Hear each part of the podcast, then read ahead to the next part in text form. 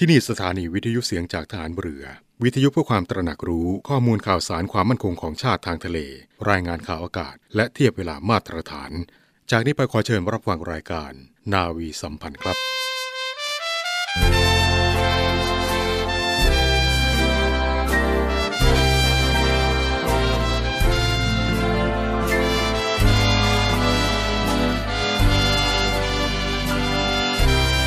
การที่คนสมัยใหม่ บอกว่าคนสมัยเก่ามีความรู้น้อย ก็อาจเป็นจริง แล้วคนสมัยใหม่ดูถูกหรือเหยียดหยามคนสมัยเก่าก็มีสิทธิ์ แต่ถ้าพูดตามความจริงแล้ว สิทธิ์ที่จะเหยียดหยามคนรุ่นเก่าไม่ควรจะมี ด้วยเหตุว่า คนรุ่นเก่านี้เองทำให้คนรุ่นใหม่เกิดขึ้นมาได้ พระบรมราโชวาท พระบาทสมเด็จ พระบรมชนากาธิเบศรมหาภูมิพลอดุลยเดชมหาราช บรมนาถบพิตร พระราชทานแก่คณะประชาชนที่เข้าเฝ้า เนื่องในโอกาสวันเฉลิมพระชนมพรรษา 4 ธันวาคม 2531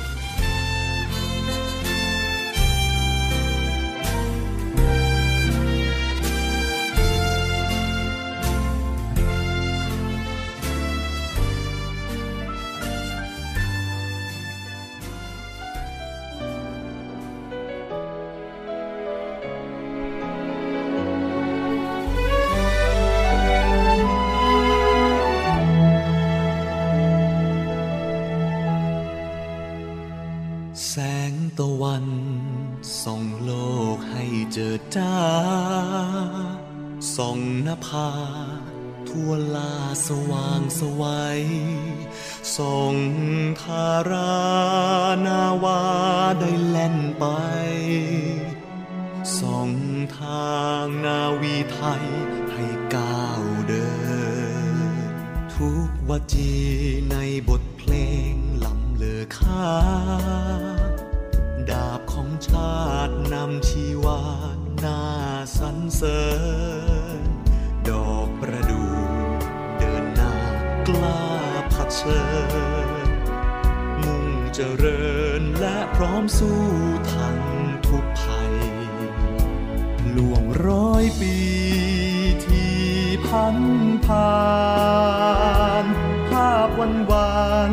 ถ้อยคำจดจำไว้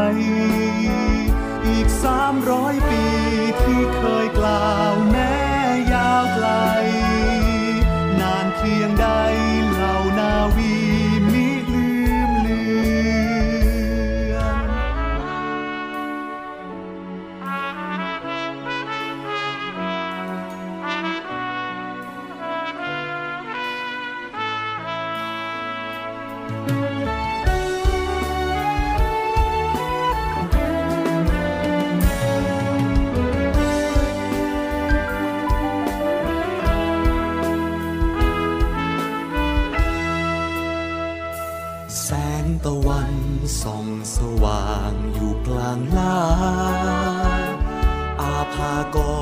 ทรงคุณค่าหาได้เหมือน เกิดมาทั้งทีชีวิตคอยย้ำเตือนมีแช่เชือนทำงานทำจริงเจ้าจงทำล่วงร้อยปี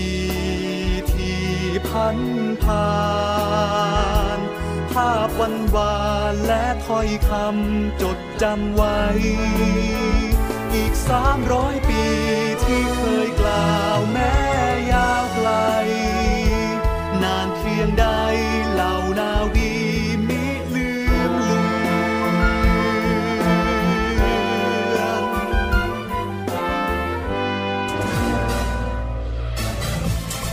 คุณกำลังฟังเสียงจากฐานเรือ ทุกความเคลื่อนไหวในทะเลฟ้าฝั่งรับฟังได้ที่นี่เสียงจากทหารเรือ กับช่วงเวลาของรายการนาวีสัมพันธ์ สวัสดีครับคุณขวัญประชาและก็สวัสดีคุณผู้ฟังทุกท่านครับครับสวัสดีครับคุณรณเดชรวมถึงคุณผู้ฟังที่ติดตามรับฟังนาวีสัมพันธ์นะครับ ก็อยู่กับเราสองคนเช่นเคยครับ วันศุกร์นะครับทุกเย็นไม่ใช่ทุกเย็นสิครับทุกเช้า ทุกเช้าวันศุกร์7โมงครึ่งถึง8โมงนะครับกับครับช่วงเวลาของรายการนาวีสัมพันธ์ทางสถานีวิทยุในเครือข่าย เสียงจากทหารเรือทั่วประเทศนะครับครับก็อยู่ด้วยกันตรงนี้พร้อมทั้งเรื่องราวข่าวสารเนาะเราก็จะมาเล่าสู่กันฟังนำมาเรียนให้กับคุณผู้ฟังได้ทราบกันซึ่งทุกๆเช้าวันศุกร์เนี่ยก็อยู่กับเราสองคนเป็นประจำเลยนะครับ เป็นยังไงบ้างงานที่ผ่านมาเมื่อสัปดาห์ที่ผ่านมา งานใหญ่ของเราเลยนะ ในช่วงรอบสัปดาห์ที่ผ่านมาครับ ที่กองทัพเรือได้รับพระมหากรุณาธิคุณจากพระบาทสมเด็จพระเจ้าอยู่หัว นั่นก็คือการแสดงกาชาติคอนเสิร์ต ครั้งที่ 49 ประจำปี 2566 ซึ่งทำการแสดงไปเมื่อวันที่ 28 มิถุนายนที่ผ่านมานะครับครับพระบาทสมเด็จพระเจ้าอยู่หัว และสมเด็จพระนางเจ้าพระบรมราชินี เสด็จพระราชดำเนินไปทอดพระเนตรการแสดงกาชาติคอนเสิร์ต ครั้งที่ 49 เพื่อเทิดพระเกียรติ องค์บิดาของทหารเรือไทย แสงทิพย์แห่งอาภากรเสียงทิพย์จากราชนาวี ปีพุทธศักราช2566 ณหอประชุมใหญ่ ศูนย์วัฒนธรรมแห่งประเทศไทย โดยมีคณะกรรมการจัดการแสดงกาชาติคอนเสิร์ต เฝ้ารับเสด็จนะครับครับ จากนั้นทั้งสองพระองค์ครับ ได้เสด็จพระราชดำเนินขึ้นชั้นสองห้องโถง หอประชุมใหญ่ ศูนย์วัฒนธรรมแห่งประเทศไทย พระราชทานพระบรมราชวโรกาส ให้พลเรือเอกเชิงชายชมเชิงแพทย์ ผู้บัญชาการทหารเรือ เข้าเฝ้าทูลเกล้าทูลกระหม่อมถวายเงินโดยเสด็จพระราชกุศล สมทบทุนสภากาชาติไทยและ นายเตดบุญนาค เลขาธิการสภากาชาติไทย เข้าเฝ้ารับพระราชทานเงิน พร้อมทั้งพระราชทานของที่ระลึก แก่ผู้ที่มีอุปการะคุณและผู้บริจาคเงินบำรุงสภากาชาติไทยตามลำดับนะครับกลับต่อมานะครับเสด็จเข้าหอประชุมใหญ่ พระราชทานพระบรมราชวโรกาส ให้นายขันประจวบเหมาะ ผู้อำนวยการสำนักงานจัดหารายได้สภากาชาติไทย เข้าเฝ้าทูลเกล้าทูลกระหม่อมถวายสูจิบัตรแด่พระบาทสมเด็จพระเจ้าอยู่หัว และพระราชทานพระราชวโรกาส ให้นางอรัญญาสิริสวัสดิ์อุปนายกสมาคมภรยาทหารเรือ เข้าเฝ้าทูลเกล้าทูลกระหม่อมถวายสูจิบัตรแด่สมเด็จพระนางเจ้าพระบรมราชินี และทอดพระเนตรการแสดงการชาติคอนเสิร์ต ซึ่งเป็นการแสดงบทเพลงคลาสสิก 5บทเพลงด้วยกันคุณรณฤทธิ์ครับนะครับแล้วก็บทเพลงร่วมสมัยขับร้องโดยนักร้องรับเชิญอาทิคุณเบิร์ดธงชัยแมคอินไตย์นะครับครับคุณสหรัฐสังคปรีชาครับคุณปิยนุชเสือจงพรูหรือว่าคุณจิ๋ว The Star คุณกิตตินันท์ชินสำราญหรือว่าคุณกิตเดอะไวท์และก็มีคุณกรกันต์สุทธิโกเศศ คุณสรวีย์ธนพูนหิรัญ หรือว่าคุณผิงผิง Golden Song ซีซั่น2ครับและก็คุณวสินทร์พรพงษาหรือคุณวิน Golden Song ซีซั่น3ร่วมกับเอ่อนักร้องประสานเสียงของดุริยางค์ราชนาวีด้วยครับนะครับและงานเพลงที่นำมาทักทายกันในเช้าวันนี้ครับก็เป็นหนึ่งในบทเพลงที่นำมาบรรเลงในกาชาดคอนเสิร์ตครั้งที่ 49 ในปีนี้นะครับครับ เป็นบทเพลงที่ถือได้ว่าจัดบรรเลงขึ้น เพื่อที่จะเทิด เกียรติ องค์บิดาของทหารเรือไทยเสด็จเตี่ยนั่นเอง นั่นก็คือเพลงแสงตะวันแห่งราชนาวีนะครับครับสำหรับการแสดงการชาติคอนเสิร์ตครับคุณผู้ฟังก็เป็นการบรรเลงโดยวงซิมโฟนีออเคสตราดุริยางค์ราชนาวีนะครับร่วมขับร้องโดยนักร้องรับเชิญที่มีชื่อเสียง ซึ่งกองทัพเรือของเราเนี่ยก็ได้จัดให้มีขึ้นตามพระราชปณิธานของสมเด็จพระนางเจ้าสิริกิติ์พระบรมราชินีนาถพระบรมราชชนนีพันปีหลวง ที่ได้ทรงมีพระราชปรารภ กับผู้บัญชาการทหารเรือในขณะนั้น ว่าให้กองทัพเรือในยจัดแสดงดนตรี โดยวงดุริยางค์ราชนาวีเพื่อเป็นการเผยแพร่ดนตรีแนวคลาสสิกครับให้เป็นที่แพร่หลายในหมู่ประชาชนชาวไทย และก็จัดหารายได้ โดยเสด็จพระราชกุศลบำรุงสภากาชาติไทยด้วยบำนะรุครังบสภากาชาติไทยด้วยอืมอืมนะครับเป็นการอนุรักษ์ เพลงคลาสสิกครับให้เป็นที่แพร่หลายเออแล้วก็ยังได้บุญได้กุศลด้วยนะถูครักบต้องนะครับ เพื่อใช้ในการช่วยเหลือรักษาพยาบาลเพื่อนมนุษย์ผู้เจ็บป่วยทั้งมวลนะครับให้ได้อยู่ร่วมกันอย่างสันติสุขนั่นเองนะครับซึ่งกองทัพเรือของเราเนี่ยก็ได้ดำเนินการตามพระราชประสงค์ตั้งแต่ปี 2504 นะคุณนรนิตนะครับนะครับ โดยใช้ชื่อการแสดงว่ากาชาติคอนเสิร์ต และก็ได้จัดแสดงเนี่ยเป็นประจำทุกปี จะเว้นบ้างก็ตามสถานการณ์ที่ไม่เอื้ออำนวย ก็เป็นอย่างที่ทุกท่านได้ทราบกันนะครับว่าในครับปีนี้ ปีพุทธศักราช 2566 นี้ครับกลับ เป็นวาระครบรอบร้อยปี แห่งการสิ้นพระชนม์ของเสด็จเตี่ยครับพลเรือเอกพระเจ้าบรมวงศ์เธอพระองค์เจ้าอภากรเกียรติวงศ์กรมหลวงชุมพรเขตอุดมศักดิ์กลับองค์บิดาของทหารเรือไทยนะครับกองทัพเรือ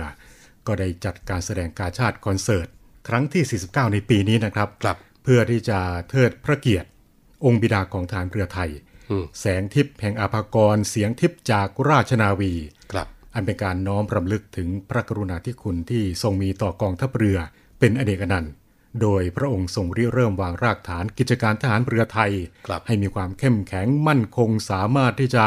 ทำหน้าที่เป็นรั้วของชาติทางทะเลได้อย่างดีตลอดมา ส่งผลทำให้กองทัพเรือไทยของเรานี่ครับมีความทันสมัย และก็มีความมีมาตรฐานทัดครับเทียมกับ นานาอารยประเทศตราบจนถึงปัจจุบันนี้นะครับครับนี่นี่ก็ก็เป็นเป็นงานใหญ่ที่สัปดาห์ที่ผ่านมาครับนะครับ ที่กองทัพเรือเราจัดขึ้นแล้วก็เป็นงานบุญใหญ่ด้วย กับงานกาชาติคอนเสิร์ตครั้งที่ 49 นะครับเอาละช่วงนี้ไปกันที่เรื่องของสภาพอากาศกันบ้าง ในช่วงนี้เรื่องราวของสภาพดินฟ้าอากาศยังคงน่าเป็นห่วงอยู่นะ ต้องติดตาม แล้วแล้วแล้วยิ่งเนี่ยเมื่อวานมีเหตุการณ์หนึ่งที่เกิดขึ้นอ๋ออ่า มันเข้ามาอยู่ในถึงว่าใจกลางของประเทศไทยเราเลยนะ จุดศูนย์กลางเลยนะอ่าอะเดี๋ยวก่อนอื่นเราไปดูก่อนอ่าไปดูเรื่องของสภาพอากาศก่อนนะครับ ซึ่งจากการคาดหมายลักษณะอากาศจากกรมอุตุนิยมวิทยาครับคุณผู้ฟังในช่วงนี้นะร่องมรสุมเนี่ยก็จะพาดผ่านภาคเหนือตอนบน ประเทศลาวเข้าสู่หย่อมความกดอากาศต่ำบริเวณชายฝั่งประเทศเวียดนามตอนกลางครับประกอบกับมรสุมตะวันตกเฉียงใต้กำลังปานกลางยังคงพัดปกคลุมทะเลอันดามันประเทศไทยและอ่าวไทยอืม ส่วนในช่วงที่ 1 ถึง 4 กรกฎาคมนี้นะครับ คุณผู้ฟังครับร่องมรสุมก็จะเลื่อนขึ้นไปพาดผ่านประเทศเมียนมา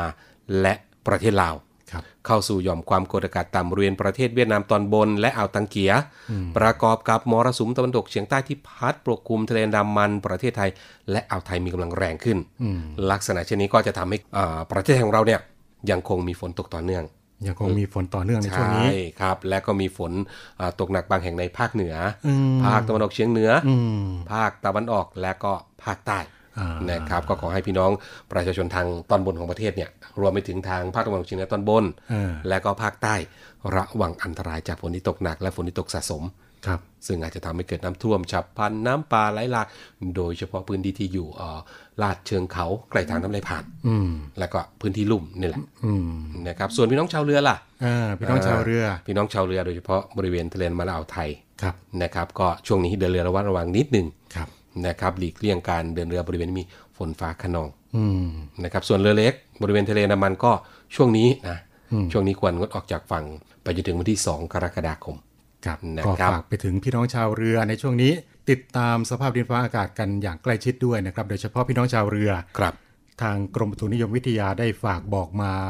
ในช่วงนี้ไปจนถึง 2 กรกฎาคมนั้นกลับงดออกจากฝั่งไว้ก่อนอ่านั่นแหละติดตามกันอย่างใกล้ชิดอย่างที่บอกทุกครั้งที่เรามาบอกก็ทั้งจากเว็บไซต์ของกรมอุตุนิยมวิทยา หรือไม่งั้นก็เนี่ยของเราเนี่ยอืมอ่าเสียงจากทหารเรือตั้งแต่8โมงเช้าถึง4ทุ่มทุกอ่าๆต้นชั่วโมงอ่านะครับข่าวต้นชั่วโมงอืมเตือนกันกับ สภาพดินฟ้าอากาศครับเป็นประจำอยู่แล้วนะครับอะเมื่อวานนี้อ่าอย่างอย่างอย่างที่ว่าไปอย่างที่ที่ที่เกรินไว้ตั้งแต่ตอนจะเข้าเรื่องของสภาพอากาศละเอ่อได้ข่าวว่าเกิดเหตุการณ์แผ่นดินไหวในประเทศไทยโอ้โหแล้วจุดศูนย์กลางก็อยู่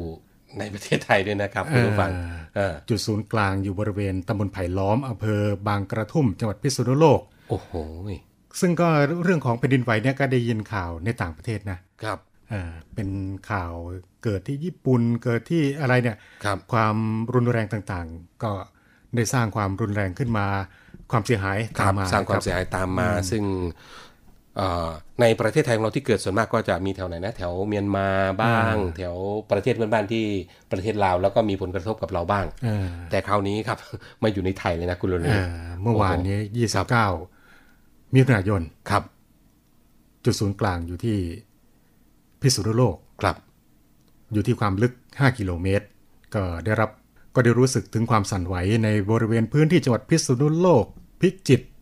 จังหวัดกำแพงเพชรนะครับครับก็รู้สึกว่าจะไกลเข้ามาแล้วนะกับภัยธรรมชาติต่างๆโอ้นี่น่านะครับกลัวเหมือนกันนะเออน่ากลัวเหมือนกันนะครับอ่าส่วนการเฝ้าระวังแผ่นดินไหวนี้ครับคุณผู้ฟังเออกองทัพเรือของเราเนี่ยก็มีบทบาทที่สำคัญในการเฝ้าตรวจ เพื่อเฝ้าระวังโดยมีหน่วยงานหนึ่งของกองทัพเรือนะคุณผู้ฟังนะกองทัพเรือมีด้วยมีครับมีหน่วยงานเฝ้าระวังด้วยครับเออนั่นก็คือสถานีวัดความสั่นสะเทือนที่จังหวัดเชียงใหม่นั่นเองอืมอ่าซึ่งเป็นหน่วยขึ้นตรงของกรมอุทกศาสตร์กองทัพเรือครับตั้งอยู่ที่อำเภอเมืองจังหวัดเชียงใหม่ที่มีภารกิจในการเฝ้าตรวจคลื่นความสั่นสะเทือนใต้พิภพเพื่อวิเคราะห์หาตำบลที่แล้วก็เวลาเกิด และ ขนาดความรุนแรงของแผ่นดินไหวอืมโดยได้มีการจัดเก็บรวบรวมข้อมูล เพื่อการศึกษาและก็สนับสนุนหน่วยงานที่เกี่ยวข้องรวมถึงศูนย์เตือนภัยพิบัติแห่งชาติอืมนอกจากนั้นนะก็ยังมีภารกิจในการเฝ้าตรวจจับการทดลองระเบิดนิวเคลียร์ตามสนธิสัญญาว่าด้วยการห้ามทดลองระเบิดนิวเคลียร์โดยสมบูรณ์อืมนะครับ นอกจากนั้นสถานีวัดความสั่นสะเทือนกรมอุทกศาสตร์กองทัพเรือเนี่ย ก็ยังมีบทบาทสำคัญในการเฝ้าตรวจเพื่อเฝ้าระวังในระบบเตือนภัยสึนามิของกองทัพเรือนะอ๋อตรวจจับระบบเตือนภัยสึนามิได้ด้วย ใช่ครับโอ้อืมครับโดยถ้าหากว่าตรวจพบว่ามีความสั่นสะเทือนของแผ่นดินไหวมากกว่า7ริกเตอร์อืม นะทางสถานีก็จะรีบดำเนินการแจ้งให้สถานีวัดระดับน้ำที่เกาะเมียง ซึ่งตั้งอยู่ในฝั่งทะเลอันดามันนั่นเองอ่านะหมู่เกาะอ่าซิมิลันจังหวัดพังงานนี่แหละครับนะครับ ก็จะได้ให้ดำเนินการตรวจสอบการเปลี่ยนแปลงระบบน้ำจากเครื่องวัดระดับน้ำรวมถึงแจ้งให้กรมอุทกศาสตร์ศูนย์ปฏิบัติการกองทัพเรือ และก็ศูนย์ปฏิบัติการทัพเรือภาคที่ 3 เฝ้าติดตามสถานการณ์อย่าง ใกล้ชิด โดยหากพบว่าระดับน้ำจากเครื่องวัดมีการเปลี่ยนแปลงที่ผิดปกติ ศูนย์ปฏิบัติการทัพเรือภาคที่ 3 และกรมอุทกศาสตร์ ก็จะทำการตรวจสอบ และหากมั่นใจว่าจะเกิดคลื่นสึนามินะก็จะทำการแจ้งเตือนให้หน่วยต่างๆ ในกองทัพเรือ รวมถึงพี่น้องประชาชนได้ทราบต่อไปนั่นเองครับครับก็เป็นอีกหน่วยงานหนึ่งในกองทัพเรือนะที่ครับคอยเฝ้าระวังเตือนภัยไม่ว่าจะเป็นแผ่นดินไหวอ่าหรือแม้กระทั่งสึนามิครับก็ คอยเฝ้าระวังกันอยู่ตลอด 24 ชั่วโมงนะครับครับและนอกจากนี้แล้ว กองทัพเรือนะครับ ก็ยังมีหน่วยงานที่คอยให้ความช่วยเหลือพี่น้องประชาชนอยู่ตลอดเวลาครับอยู่ตลอด 24 ชั่วโมงนะครับนั่นครัก็บคือ หน่วยงานต่างๆ กองทัพเรือเนี่ยได้จัดกำลังพลไว้คอยช่วยเหลือทุกท่านแทตบจะลอทั่วดประเทศเลย24 ชั่วโมงครับด้วยกัน ถ้าในทะเลก็สายด่วนของสอนชนอ่านนะครับก็ 1465 เหตุด่วนเหตุร้ายภัยอ่าทางทะเลแจ้งไปได้ที่สายด่วนสอนชน 1465 ครับ และนอกจากนี้แล้ว ประสบเหตุเพศภัยในพื้นที่ต่างครับๆบนบกนะก็แจ้งกันได้ที่หน่วยงานทหารเรือที่ตั้งอยู่ใกล้ท่าน หรือว่าจะโทรศัพท์เข้ามาได้ผ่านทางสายด่วนกองทัพเรือ 1696 สายด่วนกองทัพเรือ 1696 ได้ตลอด 24 ชั่วโมงนะครับครับผมแม่สาระแน่นเต็มเลยเรื่องราวข่าวสารวันนี้นะครับยังเอ้ายังยังยังไม่ยังหมดมีอีกเหรอามีอะไรอีกมีอะไรอีกเรื่องราวดีๆ ที่นำมาฝากกันเป็นประจำทุกเช้าวันศุกร์ครับกับธรรมะอ่าวันนี้พันจ่าเอกสุภชัยเหลือสืบชาติ มีเรื่องราวอะไรมาฝากกันไปติดตามรับฟังกันเลยนะครับ หลังจากนั้นเราไปอัปเดตข่าวสารสำคัญรอบโลกครับกับช่วงของ Navy Navy อัปเดตแล้วกลับมาพบกับเราสองคนในช่วงต่อไปครับ ครับ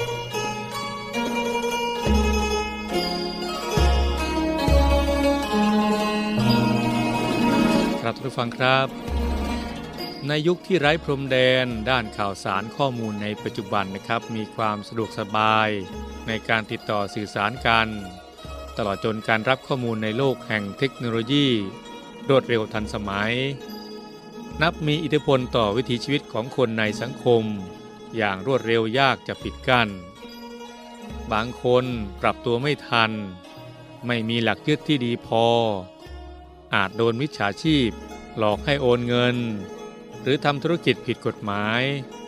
ทำให้เกิดพฤติกรรมไม่พึงปรารถนาตามมามากมาย ในทางพระพุทธศาสนาครับได้เสนอแนะวิธีการดำเนินชีวิตไว้ 3 อย่าง ซึ่งสามารถใช้ได้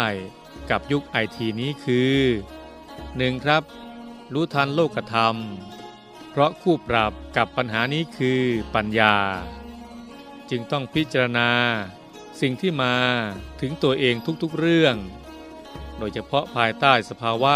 ที่มีอยู่ประจำโลก แล้วไม่หลงระเริงมัวเมา เมื่อประสบกับสิ่งที่เย้ายวน น่าปรารถนา ไม่ท้อแท้ซบเซา เมื่อต้องประสบกับสิ่งขมขื่นและผิดหวัง 2. ครับไม่มองข้ามเทวทูต คือรู้จักมองแล้ว พิจารณาสภาวะที่ปรากฏอยู่เสมอในหมู่มนุษย์ อันเป็นสัญญาณเตือนใจ ให้ระลึกถึงคติธรรมดาของชีวิต ซึ่งมีอยู่ห้าอย่างได้แก่ เด็กอ่อน คนแก่ คนเจ็บ คนต้องโทษและคนตายคำให้เกิดความสังเวชเตือนใจ เร่งขนขวาย ประกอบแต่กรรมดีดำเนินชีวิตด้วยความไม่ประมาท และสามครับคำนึงสูตรแห่งชีวิต โดยการพิจารณาอยู่เนืองๆว่า เราจะต้องพบกับความแก่ ความเจ็บป่วย ความตายเป็นธรรมดา ไม่ล่วงพ้นไปได้ ทั้งจากต้องประสบความพัดพลากจากคน และของที่รักที่ชอบใจไปทั้งสิ้น และเรามีกรรมเป็นของตน เราทำกรรมใดไว้ ไม่ว่าดีหรือชั่ว ก็จะได้รับผลของกรรมนั้น ครับท่านผู้ฟังครับ ในโลกแห่งคลื่นลูกที่สามนี้ แม้ดูภายนอกว่าทันสมัย สะดวกสบาย มีเครื่องปนเปื้อความต้องการที่ล้ำสมัย น่าจะเป็นยุคที่มนุษย์มีความสุขที่สุด แต่ความจริงกลับเป็นยุคที่มนุษย์เผลอตัวเผลอใจได้ง่ายที่สุด เช่นกัน ถ้ารู้ให้ทันโลกธรรม ไม่มองข้ามเทวทูต และคำนึงสูตรแห่งชีวิตไว้แล้ว จะไม่ถูกคลื่นแห่งยุคไอที พัดพาจนชีวิต ล่มสลาย อย่างแน่นอนนะครับ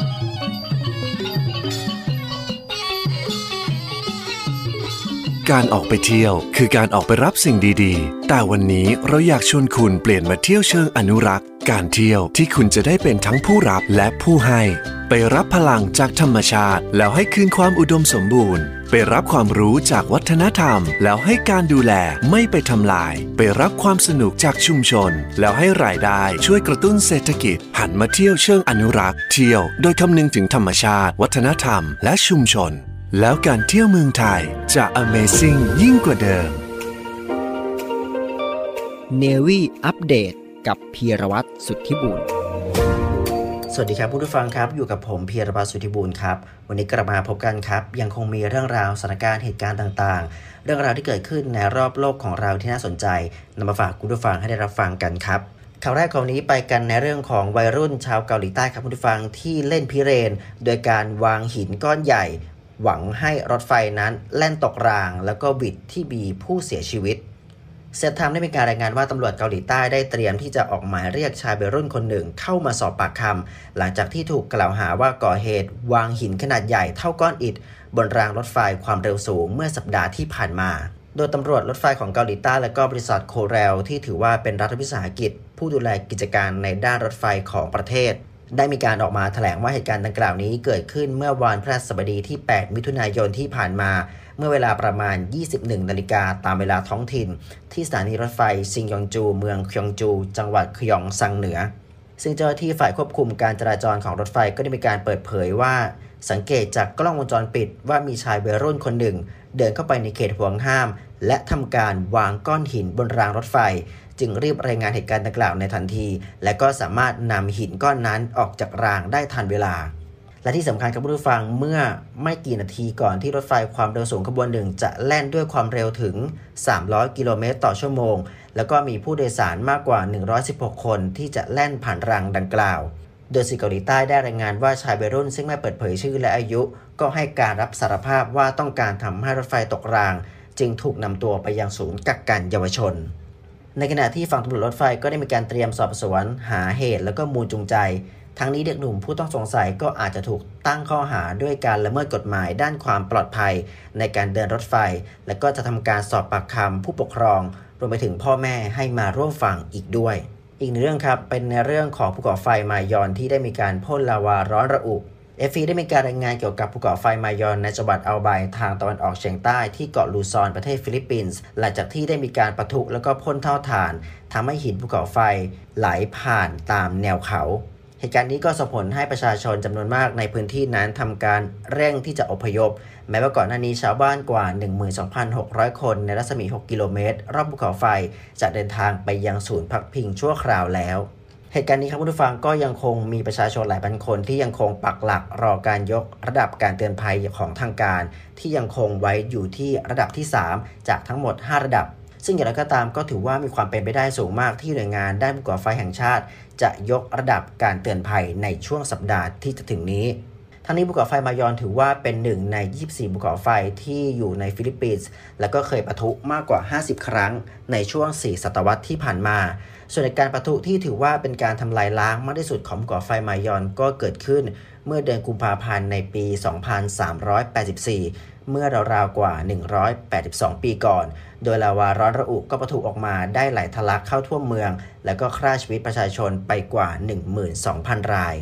มาที่อีกหนึ่งเรื่องครับ เป็นกันในเรื่องของเตือนภัยที่สวิตเซอร์แลนด์ครับผู้ฟังที่ได้มีเหตุการณ์ระทึก เมื่อบอลลูนนำเที่ยวเกิดไฟไหม้ และดิ่งตกกระแทกพื้น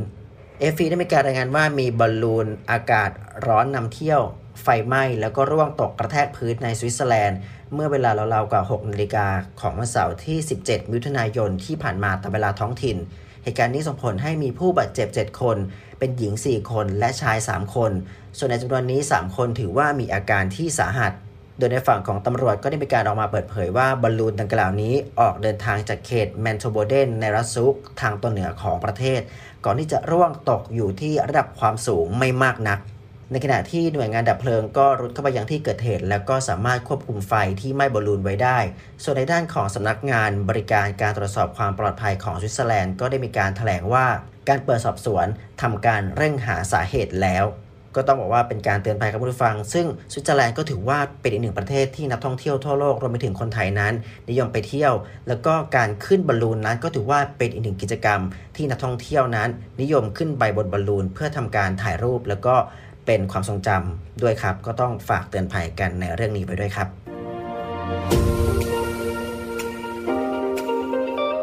เนวี่อัปเดตกับพีรวัตรสุทธิบุญ ไทยไปกับเรา การท่องเที่ยวแห่งประเทศไทย ท่านผู้ฟังคะ เริ่มแล้ววันนี้ค่ะ กับงาน Amazing มวยไทย Experience ที่จัดขึ้นครั้งแรก ณ จังหวัดสุราษฎร์ธานีนะคะ การท่องเที่ยวแห่งประเทศไทย เชิญชวนเรียนรู้ประสบการณ์ต้นตำรับมวยไทย ที่จะตื่นเต้นเร้าใจกับการแข่งขันชกมวยไทย พบกับกิจกรรมแบบมีส่วนร่วม ชมคอนเสิร์ตจากศิลปินชั้นนำ และร่วมสัมผัสประสบการณ์การเรียนมวยไทยกับบรมครูไทยโบราณสี่สาย ได้แก่ มวยชายา จังหวัดสุราษฎร์ธานี ในวันที่ 30 มิถุนายน ถึงวันที่ 2 กรกฎาคม 2566 ณ สะพานนริศอำเภอเมือง จังหวัดสุราษฎร์ธานี มวยโคราช จังหวัดนครราชสีมา วันที่ 14-16 กรกฎาคม 2566 ที่เซ็นทรัลโคราช อำเภอเมือง จังหวัดนครราชสีมา มวยท่าเสา จังหวัดอุตรดิตถ์ ในวันที่ 11 ถึง 13 สิงหาคม 2566 นี้ ที่วัดใหญ่ท่าเสา อำเภอเมือง จังหวัดอุตรดิตถ์ค่ะ และมวยลบบุรี จังหวัดลบบุรี ในวันที่ 18 ถึง 20 สิงหาคม 2566 นี้นะคะ ที่พระราชวังนารายราชนิเวศอำเภอเมืองจังหวัดลบบุรีค่ะ สามารถดูรายละเอียดเพิ่มเติมได้ที่เว็บไซต์ thailandfestival.org นะคะ ท่องเที่ยวทั่วไทยไปกับเรา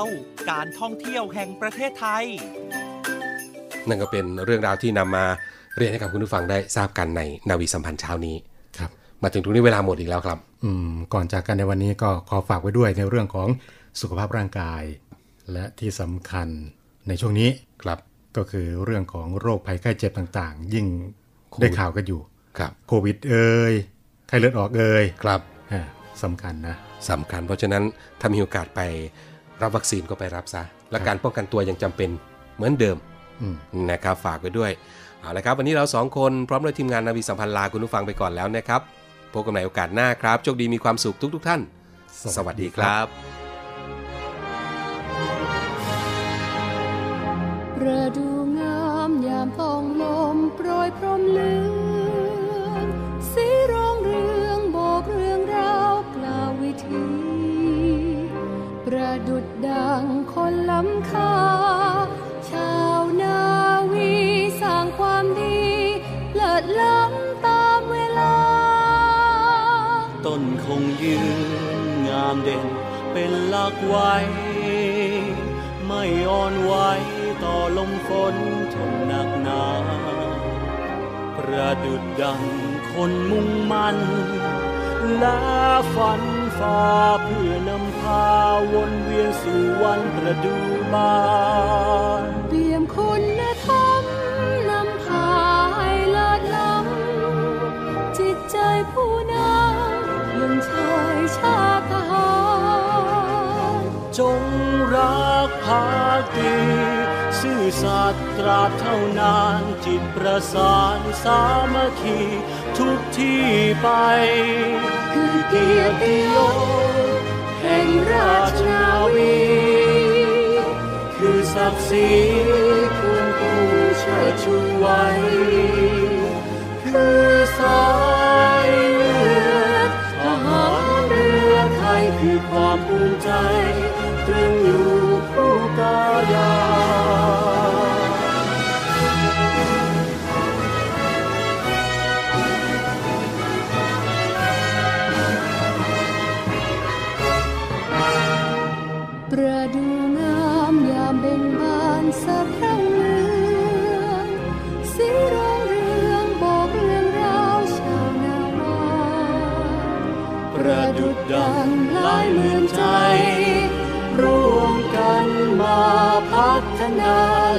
างสรรค์ผลงานดี